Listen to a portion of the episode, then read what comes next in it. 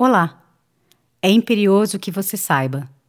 Este podcast foi inspirado na milenar obra As Mil e Uma Noites e em relatos, notícias e histórias que tratam de temas relacionados à violência contra a mulher. Caso você seja sensível a esses temas, recomendamos cuidado antes de continuar a escuta. Este podcast não é indicado para menores de 16 anos.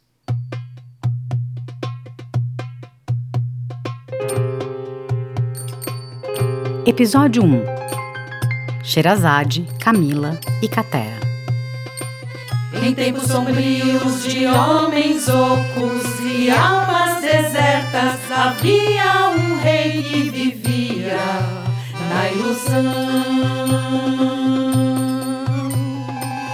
No meio de sedas e concubinas Divinos manjares não suspeitava que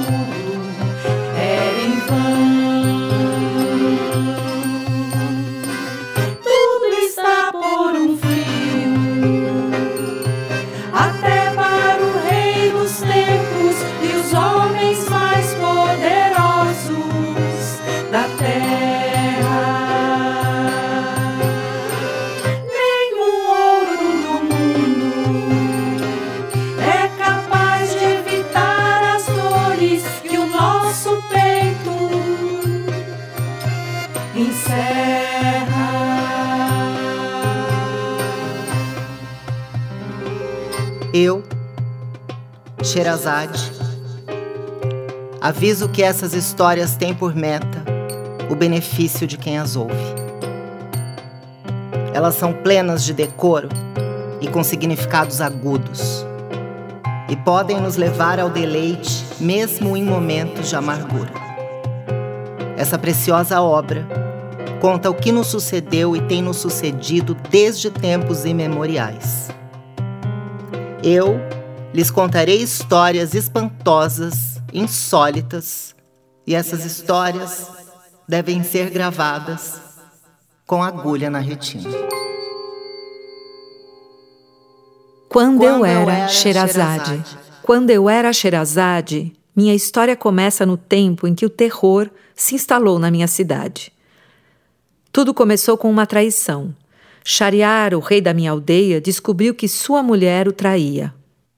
Tomado de fúria, matou sua esposa e, a partir desse dia, para se vingar da infidelidade da rainha, determinou que toda noite se casaria com uma mulher, passaria a noite com ela e, na manhã seguinte, mandaria matá-la.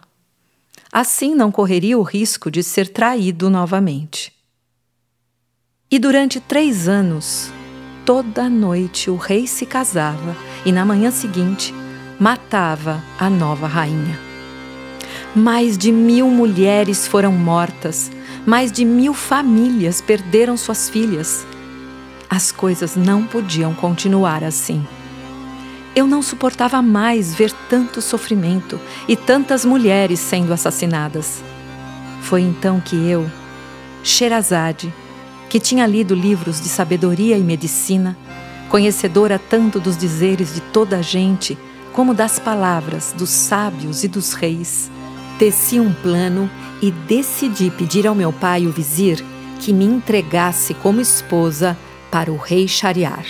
E pensei, ou me converto em motivo para a salvação dessas mulheres, ou morro e acabo tornando-me igual a elas e armei um plano com a minha irmã mais nova.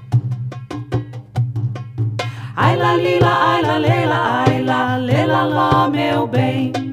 Regalate meu amor e regalate passa bem. Quando eu era, quando eu Camila, era Camila, quando eu era Camila.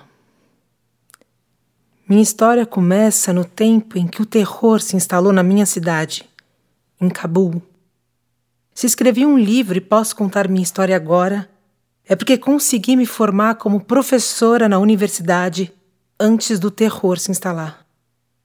Mas quis um estranho destino que eu me transformasse em costureira para sobreviver e ensinar outras mulheres a tecer suas histórias.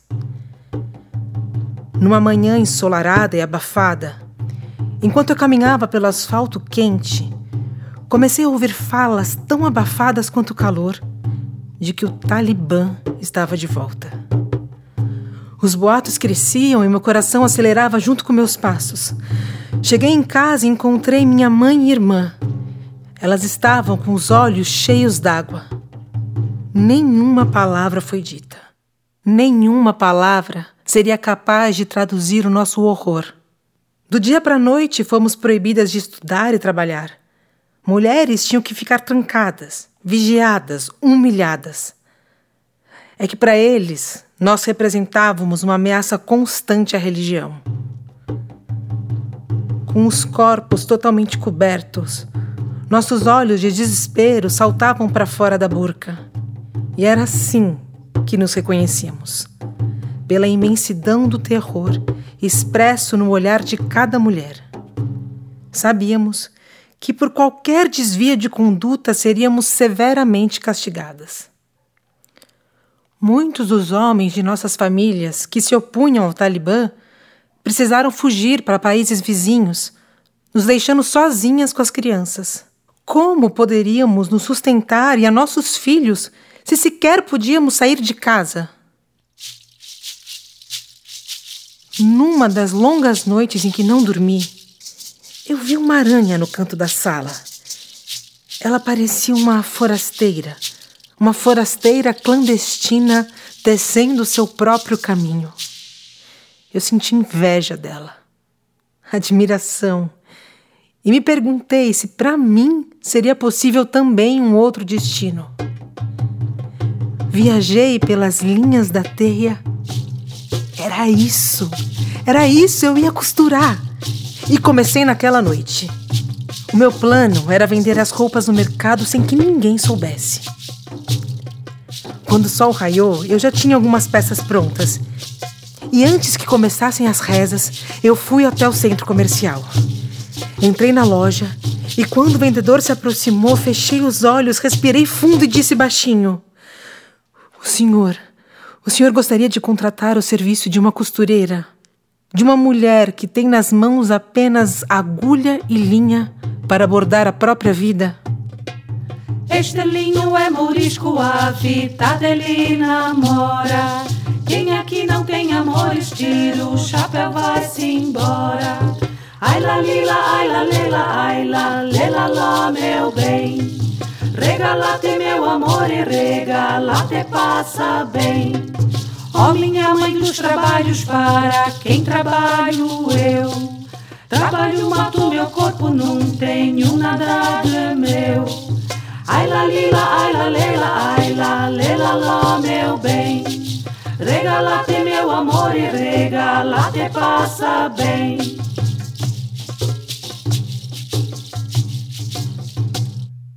Quando eu era, Quando eu era Sherazade. Ao armar o plano para impedir que mais mulheres da minha cidade fossem assassinadas pelo rei Shariar, Disse a minha irmã que assim que eu me casasse com ele e subisse até o quarto, mandaria chamá-la. Minha irmã, você subirá ao quarto e quando vir que o rei já se satisfez, diga-me: Por Deus, maninha, se não estiver dormindo, conte-nos uma de suas histórias para que atravessemos a noite. E assim foi. Casamento, noite nupcial e logo que entramos no quarto, pedi para ver minha irmãzinha. O rei nada entendeu, mas eu tanto chorei, tanto implorei, que ele acabou contentando o meu desejo. Minha irmã entrou no quarto e ficou embaixo da cama. Quando a noite ficou mais espessa, minha irmãzinha pediu que eu lhe contasse uma história para se despedir de mim antes do amanhecer, quando eu seria morta por ele, assim como foram as outras. O rei, curioso, consentiu, e eu iniciei a primeira história das que contaria durante mil e uma noites para aquele homem. Eu não sei se vocês sabem, mas reza a lenda que só devemos contar histórias após o sol se pôr e terminar antes que ele nasça. É no período da aurora que os mistérios do mundo se revelam e no qual nós, contadoras de histórias, conseguimos afinar o silêncio. Comecei a narrar a história da maneira como havia planejado. Quando estava na melhor parte do enredo, o sol começou a nascer. E, como reza a tradição, interrompi no ápice da história. De fato, aquele era um homem curioso e resolveu poupar minha vida para escutar o final da história na noite seguinte. Meu plano começava a dar certo. Minha vida e o destino das mulheres muçulmanas estavam em suspenso pelo poder do verbo e da imaginação. Nas noites que se seguiram, continuei contando histórias, mas antes de tudo, era preciso conquistar a confiança daquele homem tão cético em relação às mulheres e disposto a me matar a qualquer momento.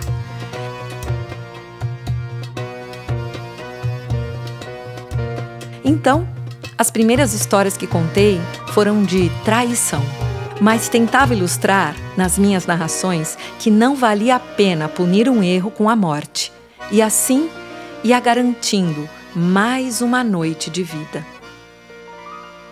Com o tempo, comecei a mudar o tema de minhas histórias. Falava do belo. As palavras foram abrindo espaço para que o amor florescesse é que o amor, para prevalecer, deve ser suscitado, desenvolvido e exaltado.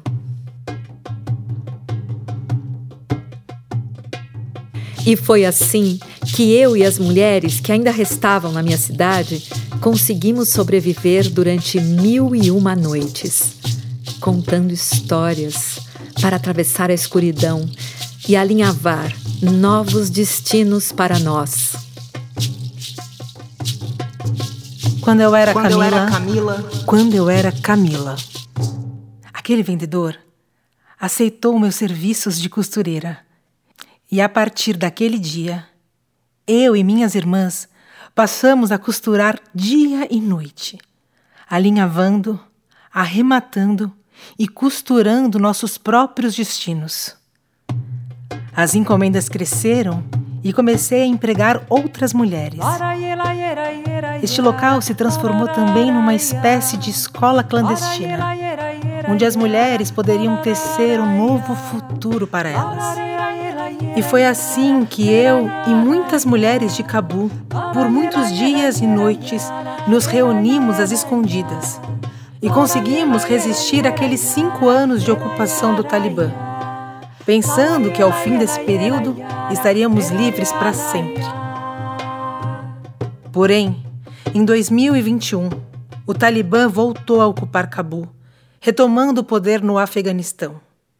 E nós, mulheres, voltamos a ter as nossas vidas, as nossas existências ameaçadas mais uma vez. Notícia publicada no jornal Folha de São Paulo no dia 12 de agosto de 2022. Mulheres que deixaram o Afeganistão devido ao Talibã contaram suas histórias. Katera Mumandi, de 38 anos, ativista pelos direitos humanos em um dos países com maior desigualdade de gênero no mundo, enfrentou muitas batalhas para combater a violência contra a mulher no serviço público que chefiava mas poucos momentos foram tão difíceis quanto ter que explicar à própria filha Lema, de oito anos, que ela não poderia mais ir à escola. Catera disse: Como dizer que ela não poderia mais estudar, mas os meninos sim? Então a ativista deixou seu escritório às pressas no dia 15 de agosto de 2021, quando o Talibã, em uma ofensiva relâmpago, entrou em Cabu e assumiu o poder central. Ela tinha lembranças nítidas do outro período em que o grupo fundamentalista controlou seu país, de 1996 a 2001. Filha de um casal de professores, Catera passou quase seis anos estudando em casa com a irmã, às escondidas. Desta vez, temendo que o mesmo acontecesse com sua filha e vendo a própria vida ameaçada devido à causa que defendia, ela decidiu migrar para o Brasil com o marido e os filhos. Catera disse: Quando o Talibã entrou em Cabu, parecia um dia comum e eu fui trabalhar normalmente. Mas o ambiente estava tenso. Então, uma amiga me ligou e me disse: vá para casa. Acabou. Só consegui pegar meu computador. Olhei para o escritório e percebi que algo acabava ali, para mim e para todas as mulheres. E a aurora me alcançou. E como a tradição manda, as histórias só podem ser contadas entre o crepúsculo e o nascer do sol. Tive que interromper minha narrativa. Na próxima noite, se for poupada e viver, lhes contarei uma nova e espantosa história. Enganar a morte certa antes que a tragédia prossiga no silêncio, no sereno. Outra história resta ainda. Enganar a morte certa, fiar reinos de justiça.